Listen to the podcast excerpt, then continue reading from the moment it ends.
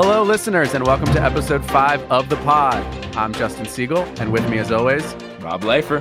All right. It's a crazy world out there. And uh, even in the midst of all this craziness, we've been really enjoying our time with you guys a great deal, and we consider ourselves really lucky that we get to do this podcast.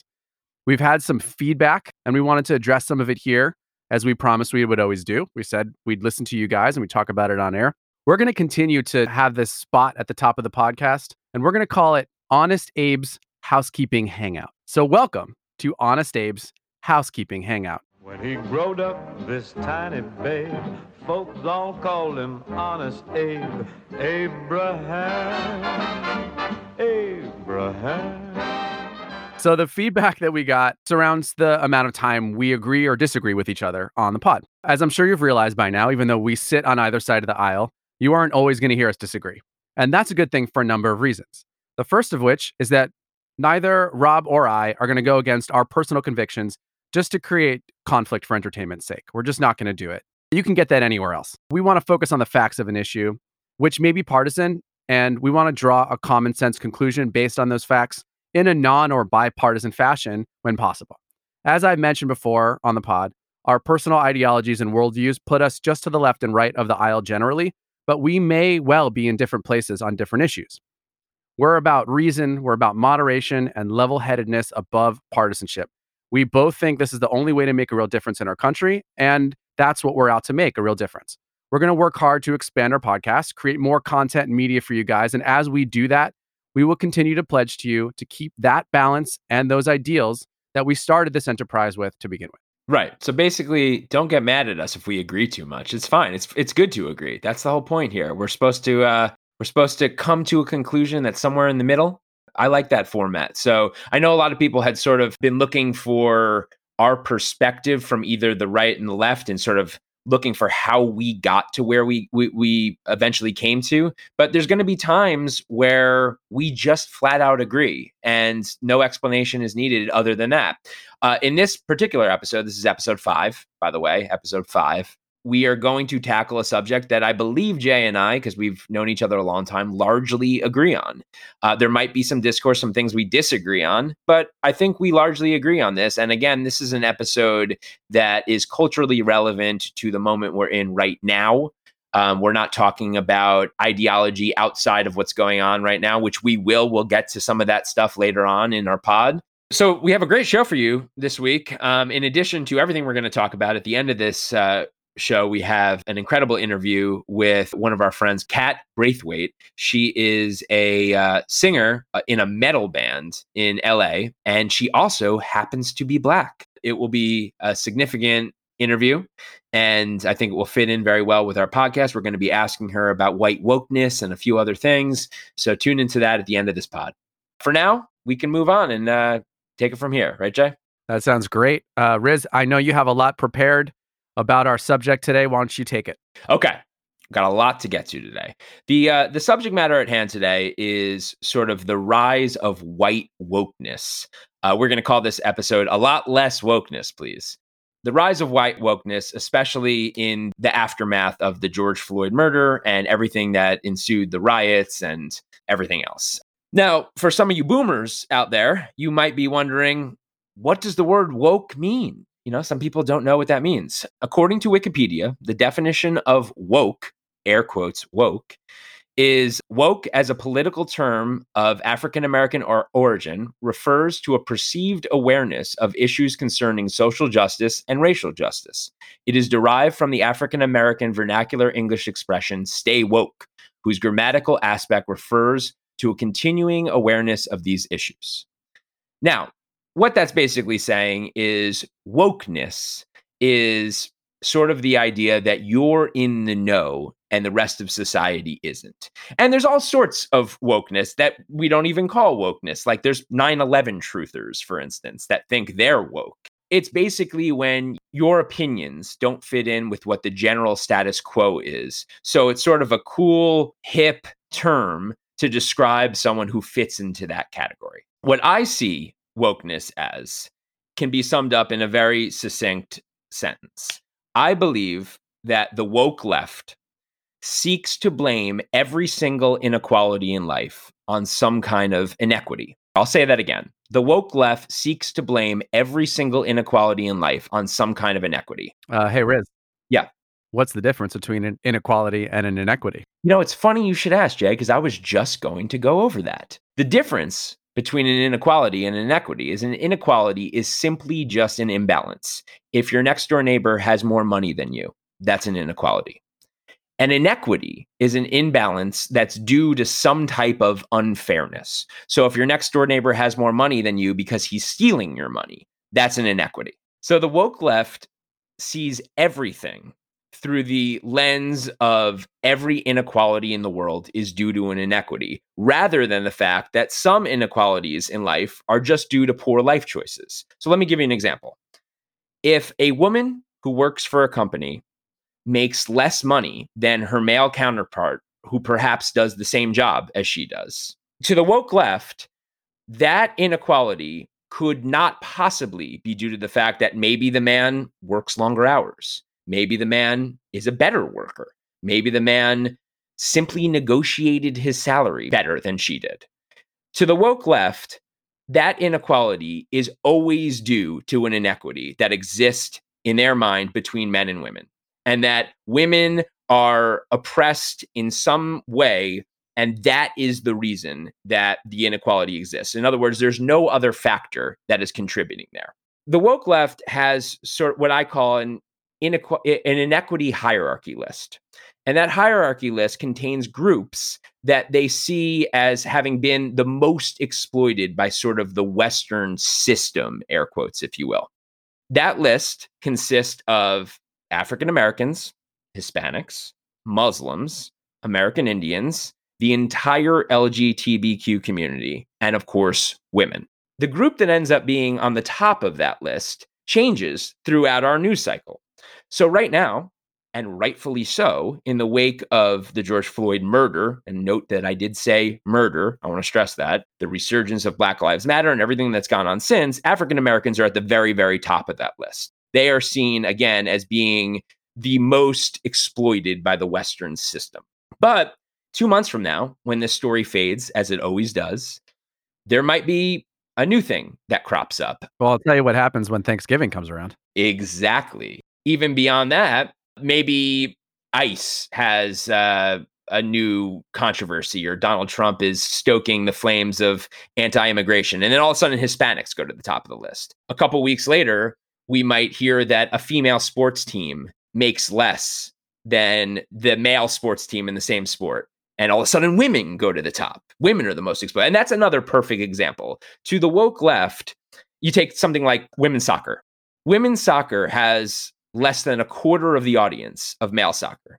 And yet, women in the profession of soccer make less money than men. To the woke left, it couldn't possibly be due to the fact that the audience is less it has to be due to an inequity. It has to be due to the fact that they're inherently women and women have had to, you know, bow down to men all these years and blah, blah, blah. That's just the, the, the way the woke left sees the world. The list changes, again, like I said, month to month based on what's in the news cycle. There is one group that is never on the list, never, ever, ever on the list. And that, of course, is by design and it's obvious. It's white men. White men will never be on the list. Now, why?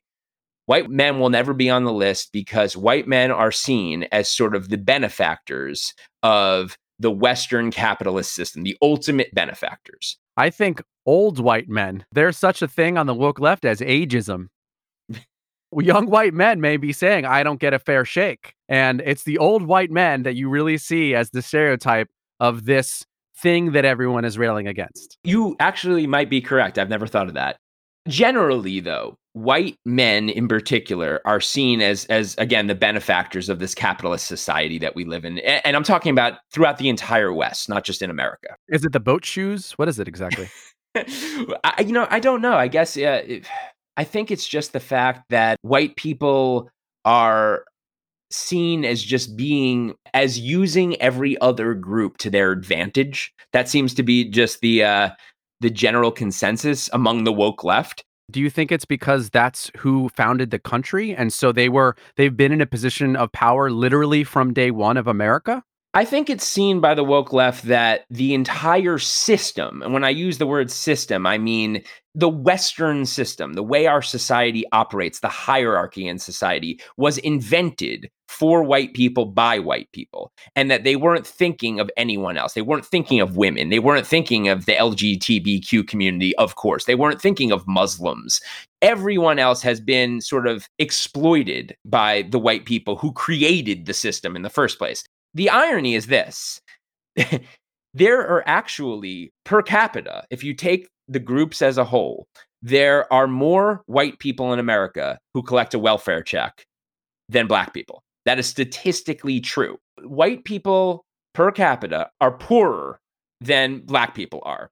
However, according to the woke left, because again, they're seen as the benefactors of this system, when a white person is not successful, it's never seen as an inequity it is always seen as a life choice. So maybe that person is stupid, or maybe they're lazy, or maybe they just didn't care. Because according to the white the woke left, they were given every advantage in life and somehow they still messed it up.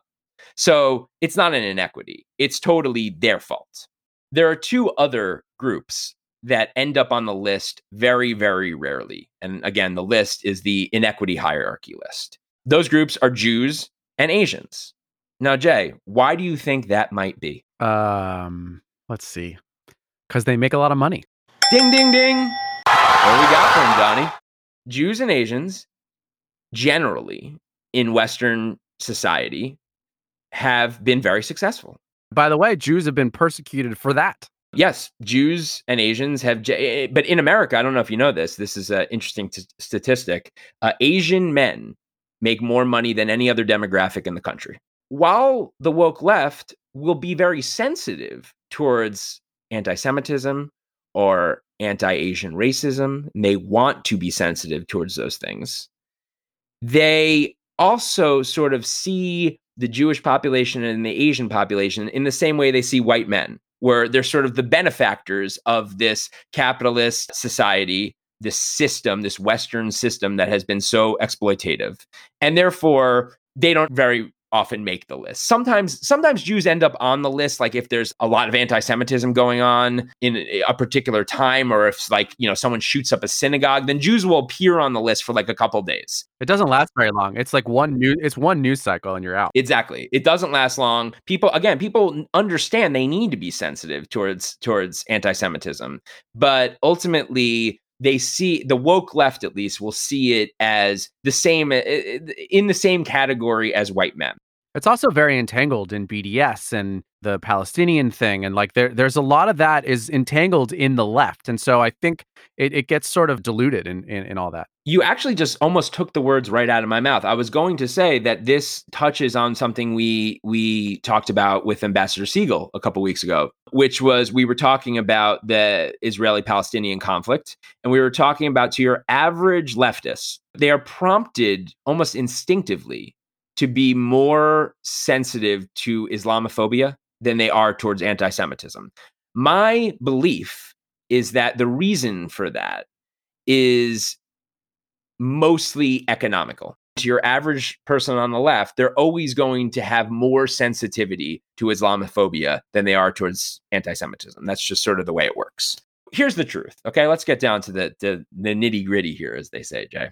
A lot of inequalities that exist are not due to inequities and are instead due to a combination of some inequities and also personal life choices. And some inequalities are actually just due to personal life choices. Here's an example, though. People are often shocked when you cite this statistic. If you have a baby out of wedlock in the United States, and this is according to the Urban Institute, you can look it up right now, you are 60% more likely to live in poverty. 60% more likely if you have a baby out of wedlock. It is the number one determining factor of poverty is having a baby out of wedlock. That is a life choice. I'm sorry. That's a life choice. Your choice to have a kid out of wedlock is not necessarily due to an inequity, it is due to a life choice. That's a perfect example of how there could be a combination of inequities and life choices that could be affecting a community. Other inequalities that exist that are not due to inequities. Jay and I we both went to music school, as we mentioned in episode one. we made a conscious decision to go to music school, you know, probably when we were what, 16, 17 years old. And even though we were young, we sort of knew what we were getting into. And that is that outside of the 0.01% of people who go to art school in general that make it, the vast majority don't. And it's not just music, it's any art. If you my wife went to school for dance. If you go to school for any kind of artistic endeavor, the odds are you are in for a lifetime of financial hardship if you choose to stay in that profession. Of all our contemporaries that we went to school with, almost all of them, outside of a select few that made it, like the people like Annie Clark, shout out to Annie Clark if she's listening. St. Vincent. Uh, Eric Andre, he went he went to school with us for a minute, right? He certainly did. Yeah. We have we have some friends that made it. We have some, you know, I know people like Jay who have been very successful on the business side. That's great. But most of the people we know have either had to A, go back to school to get a skill that was more lucrative, or B, succumb to the lifestyle of the struggling musician where they play weddings on the weekends, they scrounge around for work, and a lot of them are 40 years old, 45 years old, and still have roommates. I'm not saying that's a bad thing. In fact, those are some of the people I have the most respect for in all of society. Honestly, I call them lifers, no pun intended. My last name happens to be Lifer. Those people who decide, I want to be a musician. I play music. This is what I do. I don't do anything else. I don't care if I have to live with a roommate till I'm 50 years old. I don't care if I won't be able to buy high end sushi ever in my life. This is what I do. That's great.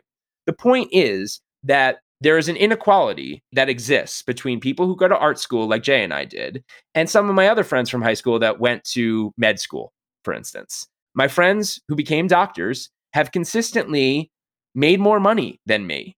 And that is not an inequity. That is simply just an inequality that's due to life choice. Now, there's probably some Bernie bros listening to this who are thinking, wait a second, maybe musicians should make as much as doctors. But, you know, no serious person is actually suggesting that because doctors are more important than musicians. Sorry to say. So, when you mention wokeness, my thoughts immediately go to a recent episode of Ben Shapiro's podcast that I heard the people of the right that are listening to this podcast are all cheering me right now. So here we go. He compared the woke agenda to that of a religion worshipped by the far left. Uh, he goes on to say, and I'm paraphrasing, of course, that the religion of wokeness has catechisms because it has things you're supposed to just listen to and repeat no matter what, whether or not you understand them or mean them. And if you don't, it means you're you're a sinner, that you're bad. The code of conduct changes from day to day, but you have a group of woke priests that serve as woke intermediaries that you're they're they're always willing to absolve you of sin as long as you, you know, again, listen and do everything they say. It has sacrificial rites. If people don't mouth the proper catechism, they are immediately destroyed, hence cancel culture, and there's no forgiveness. It has public atonement rituals where, again, you have to come out and make apologies for anodyne things and just say whatever they want you to say. You have to listen and repeat the phrases no matter what, or you'll be punished. Now, it's an apt analogy. Having just witnessed in the past week two newspaper editors resigning, the New York Times editorial page editor after printing an op ed that I don't like the subject of, but he didn't obviously didn't write it. Um, it was an op ed, it was an opinion piece. The Philadelphia Inquirer's top editor for referencing the damage done in the riots. That's an apparent no no. And Sacramento Kings announcer Grant Napear was fired and called a closet racist after tweeting, which is the current third rail of social media at the moment, all lives matter. There's a great deal more of these types of cancel culture knee jerking. And I get why Ben Shapiro made this analogy. It's, it's very apt with what's going on in our culture on a daily basis. That's not even to mention the amount of virtue signaling happening. And another knee jerk reaction that I doubt will bear any fruit, and it's not anything anyone asked for, obviously, apart from your entire social feed being one large bat sign of virtue. I mean, mine is nonstop people just apologizing. We had white people washing the feet of black pastors in North Carolina. And we had House Democrats led by Nancy Pelosi kneeling wearing kente cloths, which are apparently Ghanaian striped textiles. So there's no end to the cancel culture that's going on. There's no end to the virtue signaling. There's no end to the woke culture, as you said, Riz, eating itself. It, it is it is just it's unbelievable, and I don't even know where we go from here. First, I will say before we get to anything about what you just said, saying all lives matter is stupid, and you shouldn't do it. Okay, so while I don't think it's necessarily indicative of broader racism. It's just something that's stupid and it misses the point. I think it intentionally misses the point and it's become sort of a right wing uh trigger the, the way to trigger the libs. You know, it's like I own the libs by saying all lives matter, and it's just dumb. So just don't say that. There's been a ton of great Instagram cartoons that that sort of lay out why you shouldn't say this. And I'm not saying you should say it, but I am saying you should not be fired from your job for saying it. Period. Hundred percent. With that, we both agree. Down with cancel culture. If you make a mistake, you can apologize for it,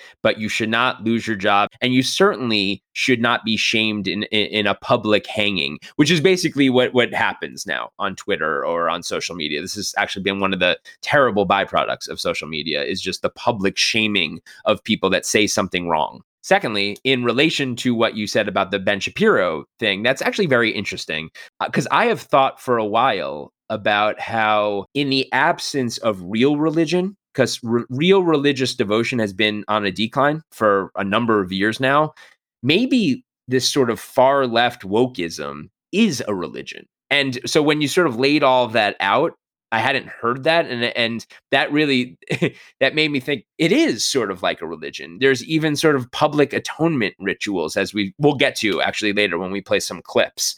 Moving on, I think you know some of you might be saying, well, what's the point? Why is all this wokeism such a big problem, and why is blaming every inequality in life on some kind of inequity so bad? Well, the reason it's bad is because it draws attention away from the real inequities that do exist in our society. And there are absolutely real inequities. So I want to have a little discussion now with Jay about the inequities that actually do exist. And we're going to do it, you know, in regard to the black community. That's what's on everyone's mind now. Those are the inequities that I believe are the most apparent. Let's just say, though, real quick at the top of this, everyone's sort of saying the same thing. You and I are not black men. We do not understand what it is to walk in those shoes. I don't like that I have to say that you know, because it should be a given. Obviously, we are speaking, these are our opinions, they're not our experiences, but this is a political show and we want to be able to talk on these things without getting canceled. So there I said it.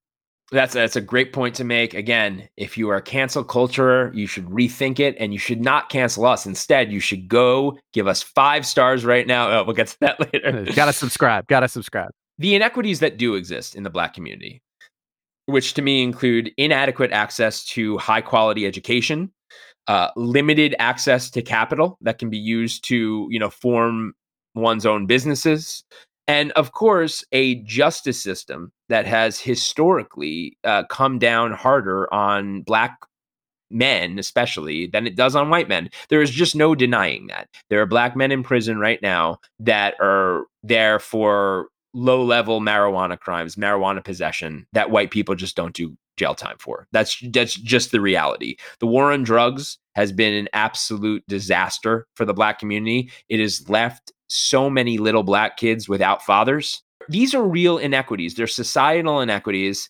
and they have existed for hundreds of years. They go all the way back to uh, I mean even if you look at Jim Crow and when a lot of the black community came up north by government policy they were a lot of the black communities were sort of sanctioned off into little places within urban areas that by and large still exist to this day. There are exceptions, of course, but by and large, a lot of these communities still exist. And to me, as a liberal, that is absolutely directly due to societal inequities that absolutely do exist. I agree with you that there are societal inequities. I think it's a good way to put it. There are societal and cultural inequities. However, when we start getting down to what people are now calling systematic racism, and maybe they don't understand the root of that word, they're talking about laws and government.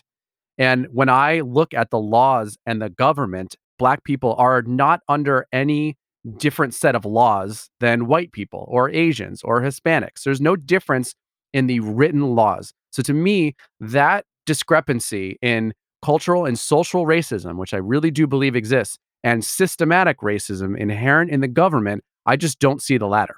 I don't necessarily agree because I think that the there was systematic racism. Yes, was. You brought up Jim Crow. And that is the last time that that systematic racism existed. It was inherent in the law. Yes, but it's very hard to determine when the after effects of that stopped. For instance, we're still debating whether slavery is having an effect to this day. And I absolutely believe that it is, not to the effect that Jim Crow is, because Jim Crow happened more recently than slavery. I agree with everything you've said so far.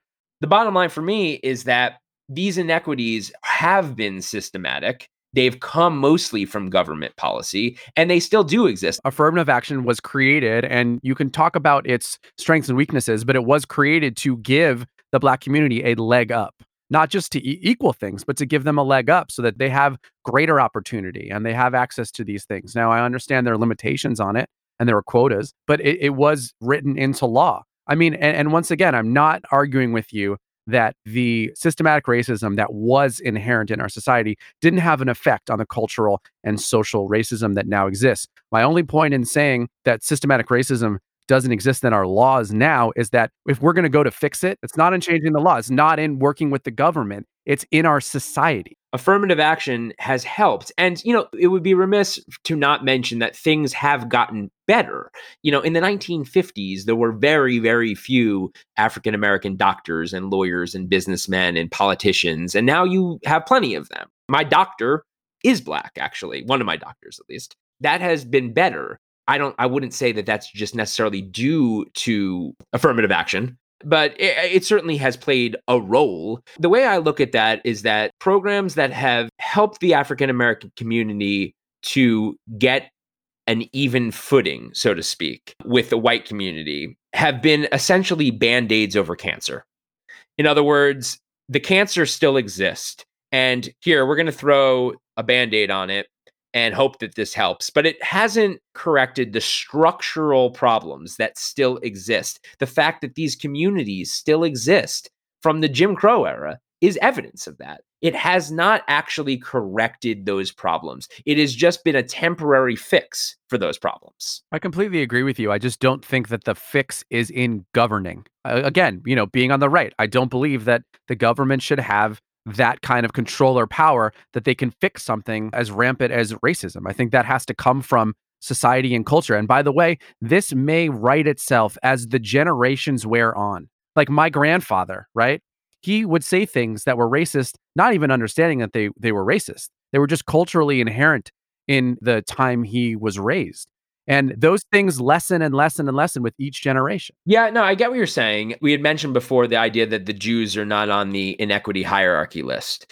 And you had mentioned they they after the Holocaust came to America with the clothes on their back and that's it. And they became very wealthy. Now they run all of entertainment apparently. There you go. Yeah, and media and banking, you know. and diamonds. yeah, we're, we're going to get into all of that in our episode on conspiracy theories. That's that's coming down the road for you guys. But anyway, what I was going to say is that there's one big difference between Jews and black people. Jews don't wear their jewelry on their face. They have white skin. Okay. And I think to ignore that fact. Some people might disagree with you. There you go. Well, maybe, maybe. But generally, it is it was much easier for Jews to assimilate into American white culture than it was for black people. There were no laws that were putting or maybe there were laws that were putting Jews in certain areas, but at the end of the day, there the, the Jewish population is able to assimilate because they don't have a physical characteristic that makes it harder for them. I don't even think they wanted to assimilate. My you know, our mothers were very happy living in Long Island. maybe you're right. Maybe you're right. And, and, you know, again, I think we have to acknowledge sort of the white privilege that exists. Eh, eh, eh, you might not call it systematic racism. You might say, well, it's not inherent in the laws. But like we said last week, I think it's really important to be empathetic enough to acknowledge the privilege that you have when you're white. Absolutely. For instance, I am a white Jewish boy from Long Island. Okay. What that means, the privilege that that comes along with is that no matter how much I mess up in life, as long as I stay out of jail, no matter how much I mess up in life, no matter how dire a financial situ- situation I'm in, I will always have a roof over my head and I'll always have food to eat. As we learned last week, even if you do end up in jail, as I did, your privilege will circumvent that as mine did. There you go. That's white privilege right there. All of these things play into the overall inequities. And I just think it's really hard to deny that. But, you know, this podcast is a solution based podcast. So we want to try to talk these things out and come to solutions. I want to talk about the solutions for these inequities that I believe actually do exist. Solutions for real inequities. And this would be a great time to bring back our two things could be true at once model. True thing number one Democrats have been very, very good at drawing attention to the inequities in our society that do exist in minority communities, especially. They are very good at recognizing the problem. They are very good, the Democrats, at starting sort of a national conversation and making people aware. And awareness is power. Awareness is good. We want to be aware. The Democrats have done a fantastic job at that. True thing number two the Democratic Party, just like the GOP, has absolutely failed to actually fix the problems via any kind of meaningful public policy. So let's talk about for a second of what isn't the solution for these inequities. Okay, well, I'll tell you one thing that right off the bat is not the the solution, and that's Bernie Sanders' sort of brand of socialism. You know, uh, I'm Bernie Sanders, and uh, I believe that uh, there should not be uh, rich people or poor people in the world, and therefore uh, I have a solution for that because we should all sort of be sort of moderately poor, and uh, I am just going to take the money from the rich people and I am going to give it to the poor people, and problem solved. And I will go back to eating my egg salad sandwich on rye, and watching reruns of Murder She Wrote with uh, Angela Lansbury, who is a very fine young lady. Uh, yeah, no, sorry, Bernie, that's not going to cut it. Okay, uh, well, first of all, sidebar: don't you feel every time you look at Bernie Sanders that his favorite sandwich is a egg salad sandwich on rye? Undoubtedly, an egg salad sandwich on rye. Can I also add that was a great impression, and you can only do that because you're Jewish. very, very true. Yes. Bernie Sanders. Is, what's the Yiddish word for him? Altakaka. Altakaka. Well, Altakaka. I thought altakakas were sort of like elderly person prone to complaint or disruption. Okay. So what's a curmudgeon? As in, f- as in fogey, curmudgeon, or old fart. It's a synonym. Okay. Okay. But curmudgeon's not not Yiddish. No. Huh. Interesting. Okay. Getting back to it, uh, Bernie Sanders' brand of socialism is not the answer here. Reallocating other people's money is again a band-aid over cancer at the very best and actually more damaging at worse. Well, you talk about government programs that don't work. How's this any different? It's allowing people to get used to money they didn't earn. Yeah, and that goes sort of goes back to the woke left. You know, the woke left again sees every inequality as an inequity and the solution often to to repairing these inequities is throwing money at it. So we need to take money from people who have money, give that to the people who don't have money, fixes the problem. No more government spending. Read my lips. right. Um, you know, or you know, we have a discussion right now. We're having a discussion about reparations. I'm actually not completely opposed to reparations, believe it or not. I, and we could go into that on another podcast. What I will say re- about reparations is it's a temporary thing. It's not a permanent fix. Again, it doesn't address the structural inequities that exist. Number two thing that doesn't work, we're going to bring it all the way back now to what we talked about at the beginning of this podcast is white wokeness and pandering to communities of color. My Instagram feed isn't going to help this problem be solved. It's not going to help at all, Jay. And the more you post Instagram posts of you bowing and begging for forgiveness, actually not only is that not going to help, I think it's actually going to make matters worse. So don't do that. Just don't do it. This sort of public atonement, like we talked about the religion of wokeism, the Ben Shapiro thing, there are public atonement rituals that are happening. Now, I, I want to first preface by saying, again, what I said last week getting down on the knee in solidarity is good, showing empathy is good saying, I want to hear your complaints. I want to hear your story. I want to try to figure out a way to fix this is good. Not good is getting down on your knees and apologizing when you didn't do anything that you actually directly need to apologize for. I have white privilege, but that's not my fault. That's not something that I feel I need to apologize for. So we have this clip that happened in uh, Bethesda, Maryland. For those people who don't know, Bethesda is a very, very wealthy, very liberal, mostly white suburb of Maryland. They were doing what I guess I would call a public atonement ritual, where they were all on the ground, on their hands and knees, with their eyes closed, praying in front of a African American woman who was telling them what to repeat as they repeated it and it sounded like this about racism, anti-blackness or violence. about racism, anti-blackness, or violence. I will use my voice in the most uplifting way possible. I will use my voice in the most uplifting way possible. And do everything in my power to educate my community. And do everything in my power to educate my community. I will love my black neighbors the same as my white ones. I will love my black neighbors the same as my white. Okay, I'm sorry. The prayer of the white woke. That is not the solution. it's church, man. It is church. It is church. And I got to tell you, I'm not African American. And as we, as you mentioned before, as a white person, I don't want to pretend to be able to walk in their shoes. But I could tell you that if I was a black person, I would be both embarrassed by that kind of rhetoric and that kind of display, and I'd also I'd also feel that it was very condescending. That kind of thing is actually it increases racism. It's not something that is necessary. And I think it's also just something that is just blatantly insulting to black people. It's just, I wouldn't want to do that. It's what, what you were saying before about the people who were washing protesters' feet, the white, the old white people washing their feet. Yeah, if this was in earnest, we would have been seeing this for years. I mean, this would be a constant thing if it was in earnest. Now everyone's sort of saying, oh, I need to do this too. And it doesn't really mean anything. It's hollow. So, not the solution. Okay. Moving on. The next thing we have is white entrepreneurs uh, stepping down from their companies and basically suggesting that an African American should take their place in the company and that somehow this is going to solve the problem. We have a clip of Alex Ohanian, who, for those who don't know, is is he the CEO of Reddit? He, he's a co-founder of Reddit and husband of Serena Williams. Right. He's the husband of Serena Williams. By the way, there's some privilege there because let's just say he's probably pretty well off. Here's the co-founder of Reddit, Alex Ohanian, stepping down from Reddit. 15 years ago, I co founded Reddit as a place for people to find community and a sense of belonging. It is long overdue to do the right thing. I'm doing this for me, for my family, and for my country.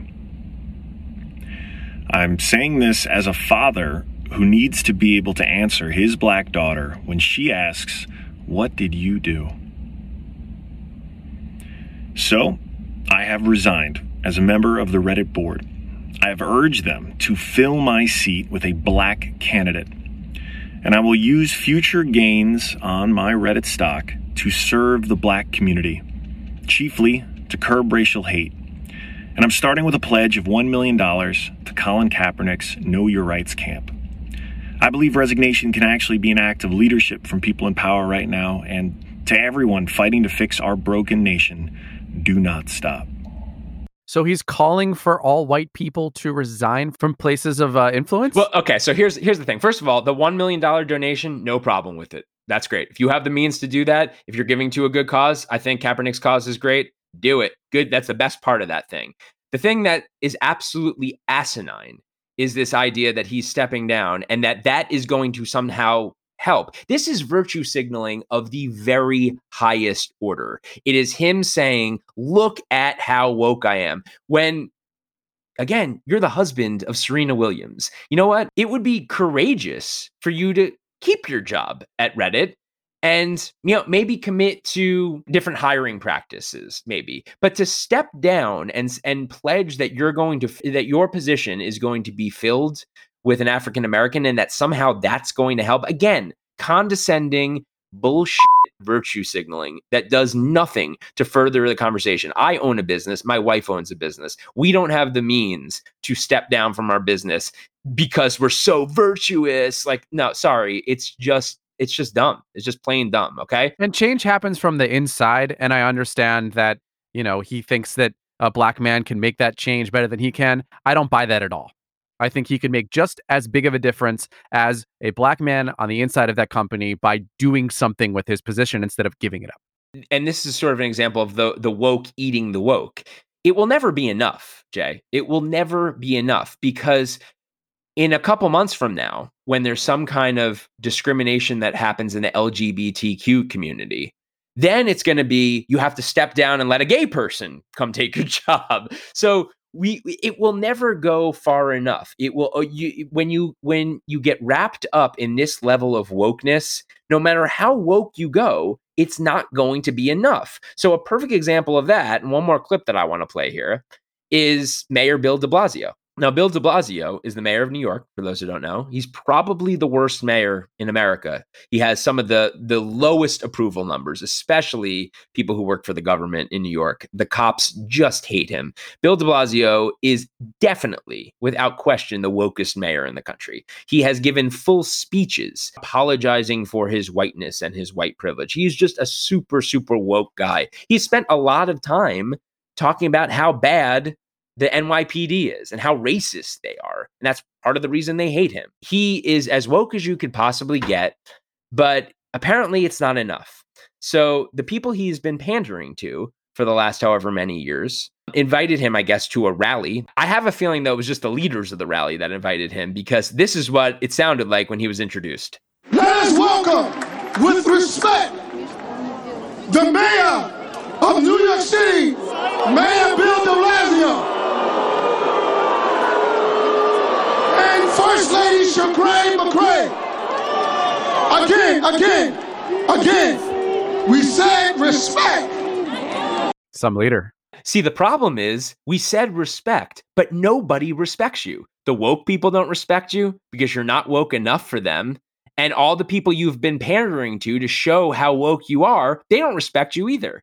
And a lot of a lot of them don't respect you because you have failed to give guidance to your own police department which has been just generally confused about what they're supposed to do. They have no guidance from you. And I've heard this from several uh, NYPD police officers. So it's a, that's a perfect example of how wokeness eats itself, just like leftism hit, eats itself. I have two quotes that uh, I want to read about that, and one of them, you know, is about what happened in Congress with Nancy Pelosi and and the House Democrats kneeling wearing the Kente cloths. And honestly, I mean, even before I get into the quote, it really camouflaged what they're trying to do, which they no one reported on the fact that they brought a bill forth, which has some merits in it. But now no one's talking about the merits. They're just talking about the things that they were wearing. So Charles Robinson, a reporter for Yahoo, tweeted, standing in front of a church and holding up a Bible you never read for a photo op is no different than kneeling in a kente cloth you never wear for a photo op.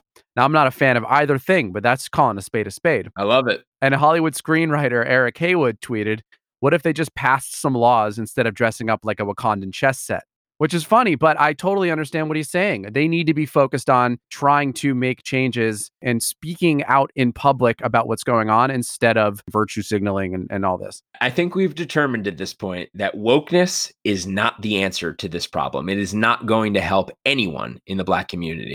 And by the way, uh, if you dislike Trump as much as I do, you really should cut this stuff out because, you know, there isn't anyone in the world who hasn't made up their mind at this point about Trump. Everyone feels the way they feel. There's nobody sitting around who's like, ah, I still don't know what I feel about that guy. Everyone has an opinion about Trump, but there are people who can't stand Trump and are watching the Kente cloth pandering stuff and thinking, ugh, I can't stand Trump, but it's better than this, right? You know, so we want we don't want that. We need those people to vote against Trump. So stop doing this craziness and let's all get on the same page here and get Trump the hell out of office, hopefully in handcuffs. But I think we should wrap this up by hearing something that your very own President Barack Obama had to say about the subject. You know, this, this idea of purity and you're never compromised and you're always politically woke and all that stuff. Uh, you should get over that quickly.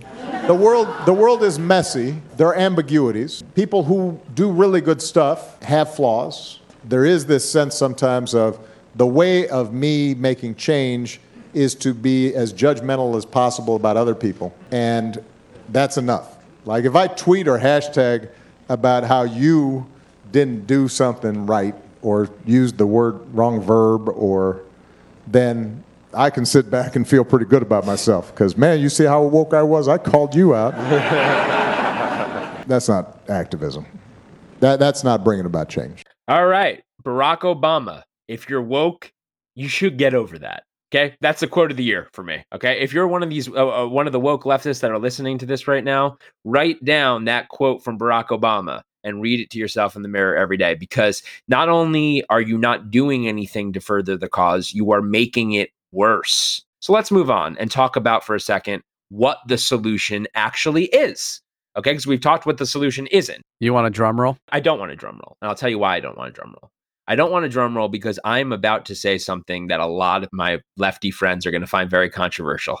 Okay. And so I want my controversial music, Jay. Here is the solution to all of the inequities that currently exist in minority communities and communities of color. Ready? Capitalism. I said it. I said it. Okay. I know a lot of you are saying capitalism, but that exploits people. No, capitalism is not racist. There is nothing about profiting off of something you build on your own that is racist. Absolutely nothing. Here, however, is what is racist keeping minority communities enslaved to government dependency for generations so that they never have an opportunity to engage in that capitalist system and have ownership. That is racist. It's really about the government butting out and having less government spending as you know both of us can agree on a lot of the time that these programs are not helping they are hurting so the solution access to high quality education access to health care access to capital to invest in their own businesses so that they can acquire wealth and finally move forward and move out of this place. And we can finally get to a point where this problem doesn't keep rearing its ugly head, where every few years there's just an uproar of anger, rightful anger. Over the fact that there are these systemic inequities that exist. Now, neither Justin and I are policy wonks. So we're not going to sit here and and and talk about specific policies that need to be enacted. That's for politicians to figure out, okay? But what I do want to say is that we want to encourage people whether you're on the right or whether on your on the left whether you're a republican or whether you're a democrat to keep all of this stuff in mind and vote for people that vote for politicians that have a specific plan to address these issues, not just ones that simply pander and get down on their knees with uh, historical cloths on their on their shoulders and ones that remove themselves from their places of employment to show how cool and how woke they are. Use this opportunity to say I am going to vote for people that actually have specific policy agendas to finally ameliorate this issue and move everyone forward so that we can all live in a more harmonious society where this problem isn't just a constant. Absolutely. And it's not unlike what Officer Ed said in our interview with him uh, last week. In order to create that change, it's something you hear all the time. You have to vote for people that have your interests at heart, not special interests at heart.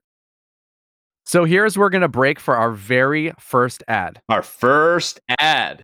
And we don't have actual sponsors yet. So in the meantime, we've decided we're going to fill these spots with things that we like that we think you'll like too.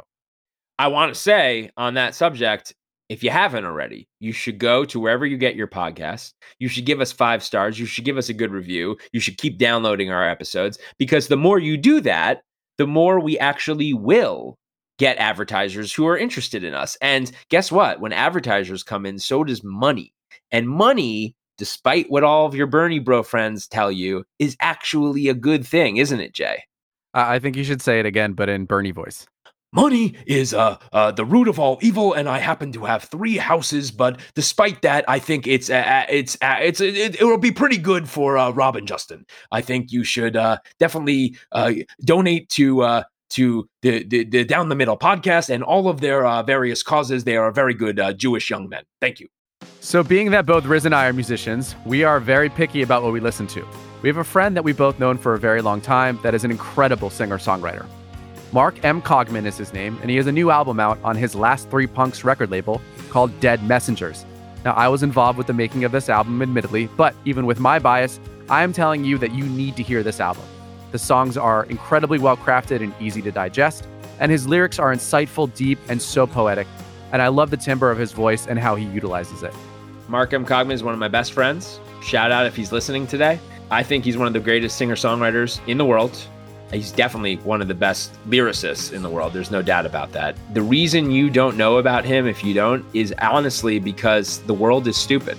The world rewards stupidity nowadays. So if you don't want to be stupid anymore and you want to get some high quality entertainment where you're going to be both entertained and intellectually stimulated, pick up Mark M. Cogman's new record. It's called Dead Messengers. He also has other records. He actually, and this record is on vinyl too, right, Jay? That's right. I have the vinyl, and so do you. I do. And I believe Mark M. Cogman, if you order it, will actually send it to you.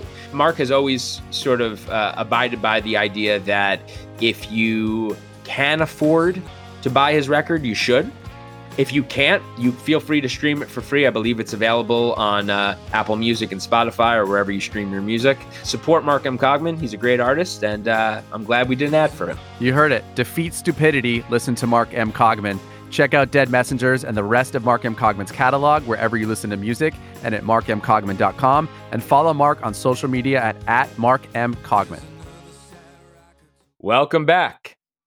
So we are here with Kat Braithwaite, who is the singer in an LA based band called Old Blood. Happy to have you here, Kat. Hey, happy to be here. Rock on. Awesome. Kat, thank you for being here. We so appreciate it. Uh, with everything that's going on, you know, we're really excited to get into these questions with you. So, with that being said, um, why don't you tell us a little bit about your background and what your experience is, if any, with politics?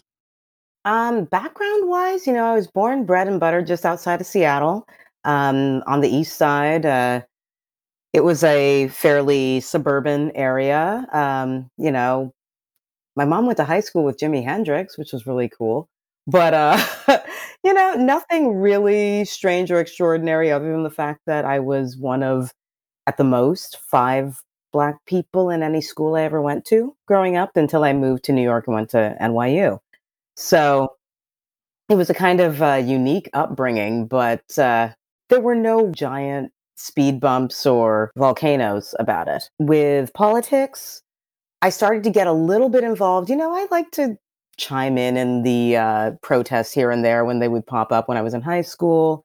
I was really big in the movement to change our high school mascot from the Issaquah Indians to something a little less, as people were telling me, inaccurate. Other than that, you know, I've just been kind of, I keep my politics generally to myself.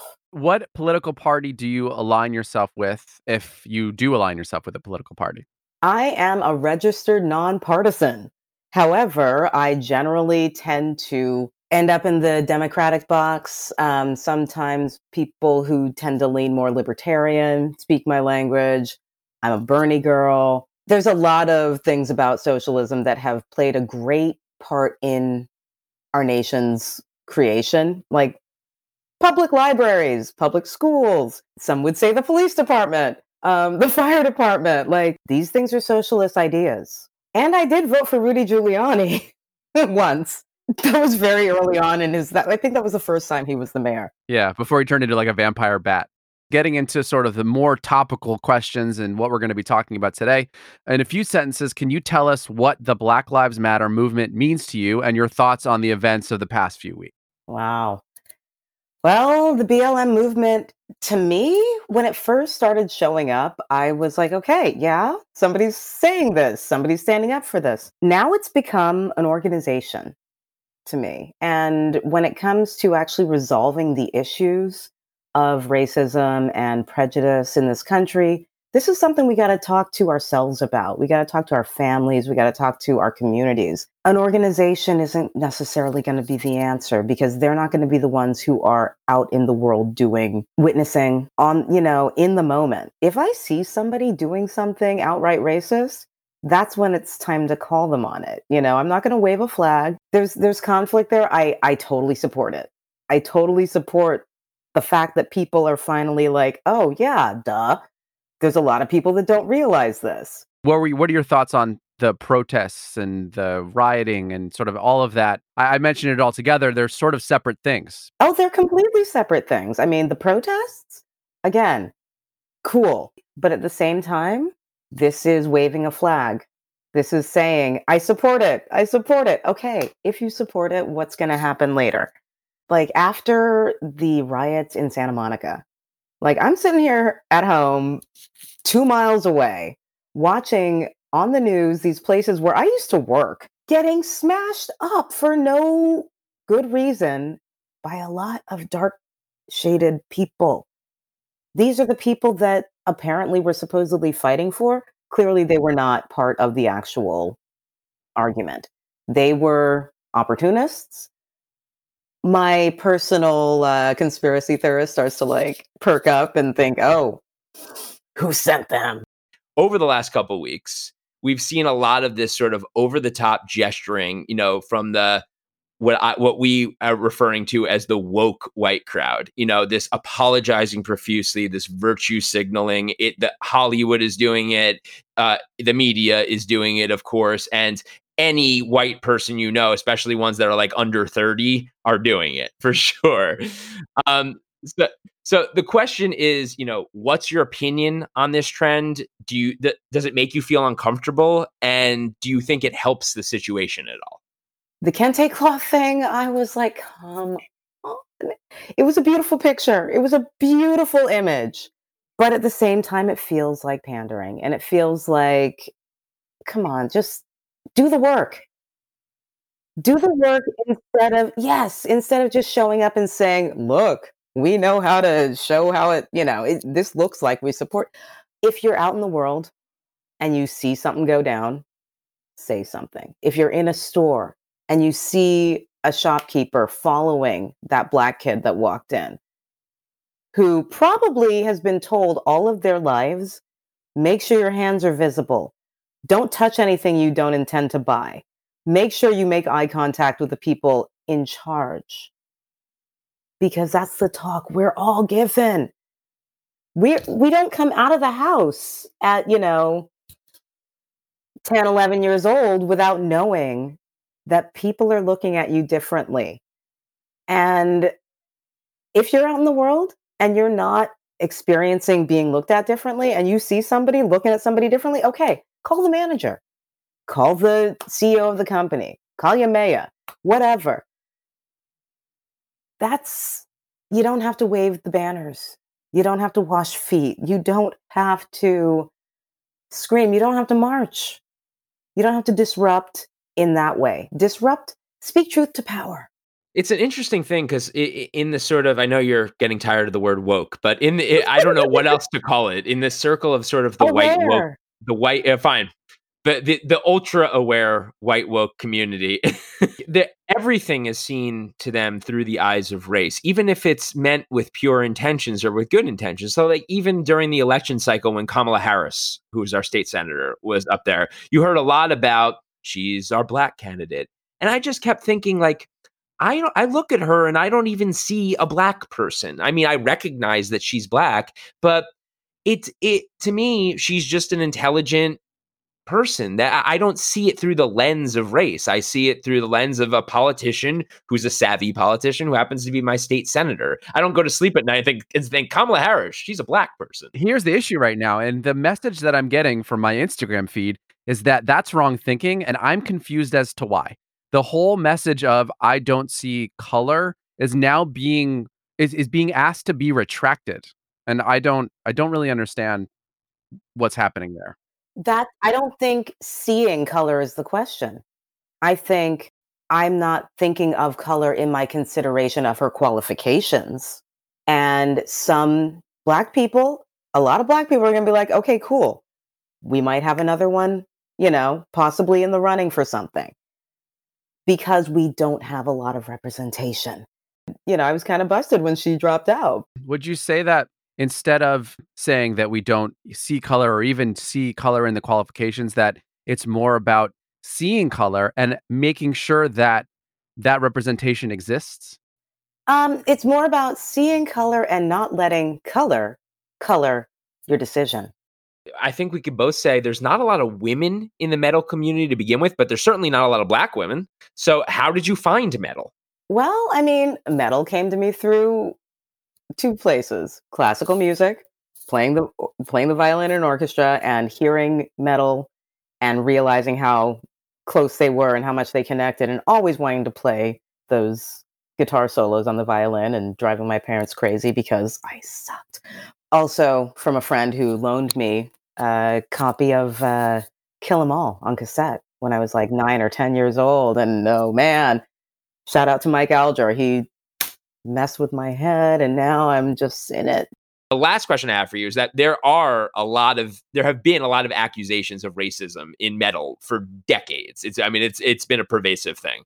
Um, as an African American in a metal, a metal band, do you find this to be true at all, uh, or do you find that the metal community has been generally very accepting of your place in the scene? I mean, I feel like metal in general, most of us are kind of outcasts. Those of us who were really into it when we were young, we were kind of those guys that sat at home all the time practicing something to get really good at it. Dude, the metal scene here, so welcoming, so cool. I'm not the only black person in my band. Our bass player is black. Like, and he's been in that band for six years prior to me even meeting the guys. But yeah, there's not a lot of women. Um, there's a lot more these days, a lot more, and it's really exciting. And th- there's a handful of black women in particular that are showing up in the metal scene, and it's really exciting to see that. But like, we're all out there. There's so many different people in the metal scene. The LA metal community is one of the best families I could have landed in. It was always fun. It was always cool, and nobody nobody said anything until I was on stage and I was doing shows and I would come off with this band and I would hear people like, well, there, there was one time I stepped right off stage and somebody was like, "So this is a really interesting band. What do you think about doing R&B or jazz or blues?" Really? And it's usually not metal fans that have that disconnect. All right, here we go. Speed round. All right. It's a speed round if this the speed limit was like 25 miles per hour. It's a speed round in a school zone. Okay, nice, nice. So, question number 1, and we can discuss. Favorite metal band of all time? Metallica. Metallica is probably one of my favorite influence, uh, one of my biggest influence as a kid. Unfortunately, with Metallica, you, Hetfield is still awesome. I mean, he's still probably the best rhythm metal guitar player in the world. Obviously, Robert Trujillo, he's probably got to be one of the best metal bass players in the world. Even before him, Jason was great. They just always had the volume turned down. Thank you. Thank you. My problem with Metallica now is with Lars and Kirk Hammett. They both have just deteriorated so much. And again, I have to give them credit. They're still doing it and playing very hard music. Uh, Kirk Hammett, just for whatever reason, always sounds flat to me. Like he, his guitar is out of tune. He doesn't bend. I don't. There's just something weird. Anytime I've seen a live performance, I'm kind of like, did he tu- did he grab the out of tune guitar? Or It- yeah, he which- was so much better when I was a kid, and it's not just that I, I, my musical sense has gotten more mature. He was objectively better. It's the same with Lars. Lars has gotten so bad. It's like both of them just they miss every other note or every, you know, five notes or something and they I just hate to say it out loud, but I can. it's it's the truth, but it, you know, they were incredibly influential to all of us obviously, but it just, just didn't hold up. For me, it's Pantera. Just because to me, Pantera is as heavy as you can get before it starts getting silly to me. It goes into the realm of silly. Like once you get into sort of the death metal stuff, it loses me. Pantera has just enough melody with enough of the angst and rage and screaming that it's still very musical, but it's as heavy as heavy music gets. And I don't think there's any band that ever did it better, honestly. I hate to agree with you, Riz, because I, I I so often do, but I'm gonna agree here. I'm gonna say my runner up though, just for conversation's sake, White Zombie. Nice one. All right, so our next not so speed round question: best metal singer to ever live. Ooh. It depends on what you consider to be metal, but I'd have to say, oh, Chris Cornell. Man, you can't argue with that. He's not just the best metal singer. I think he's probably in the in, in the conversation best rock and roll singer to ever live. For me, again, and I think I can speak for Jay again here because I've known him long enough. If if again, it goes back to w- what we consider metal. But if you're talking about classic metal, especially in the '80s, to me, Sebastian Bach from Skid Row has the craziest, most technically, uh, at least in his heyday, the most technically amazing rock and roll voice ever. He's incredible. And, and Riz and I have gone through great lengths to see him live. We drove to New York to see him in Jekyll and Hyde. Like, we've done crazy things to see this dude sing in different places. And every single thing he does is extraordinary. But then in terms of like the best for me, the best straight up metal singer in what is considered metal today, I have to I have to go with with Phil Anselmo because that voice is just He can do it all. His scream is amazing. His singing voice is amazing. He does it. He's the most versatile metal singer. I concur. All right. Third question in like, I'm not even calling it a speed round. This is just a round. Pilates or yoga? Pilates.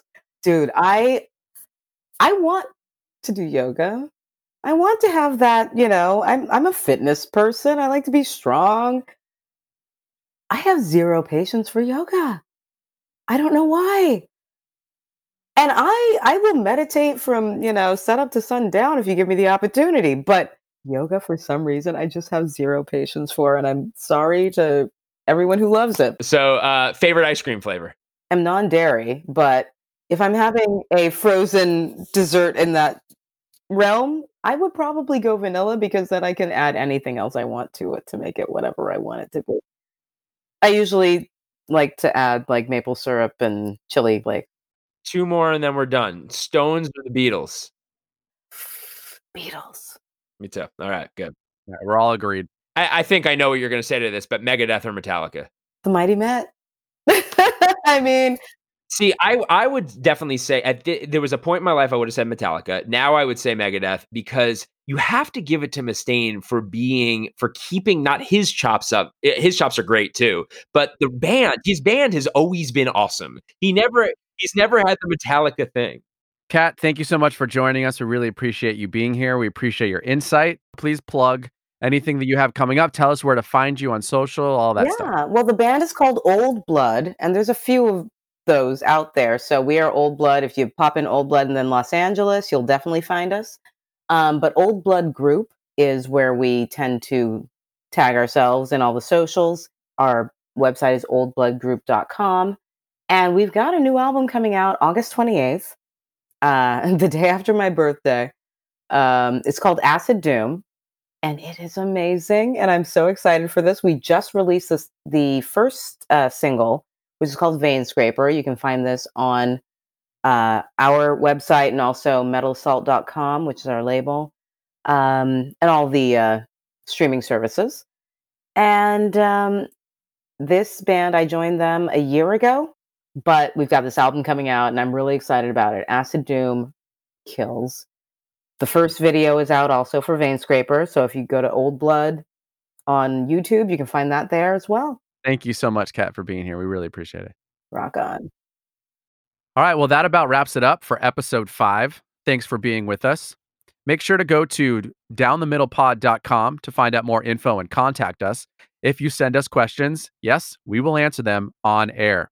Follow us on social media at Down the Middle Podcast on Instagram, at Down the Middle PC on Twitter, and at Down the Middle Pod on Facebook. And if that's too confusing for you, just go to downthemiddlepod.com. They're all on there. And don't forget to rate, review, and subscribe on Apple Podcasts, Spotify, or wherever you're listening. You can also follow me at Justin Siegel, S I E G E L, on Twitter and Instagram. Rob, where can we follow you? You can follow me at at Rob Leifer. You could also request my friendship on Facebook I, I, I'm I'm I'm not as woke as Jay, so I'm not uh, Instagram aficionado. I pretty much still use Facebook, even though I can't stand Mark Zuckerberg. But that's a conversation for another day. Uh, I'm Rob Leifer at Facebook. If you could find me, I think there's several Rob Leifers, Rob Leifers, but I am the best looking one. You're the one that looks like you. Riz is a great follow on Facebook, so take take that opportunity. All right. Well, thank you everyone for joining us. Have a good night. This is us signing off. Thank you guys. Have a good week too.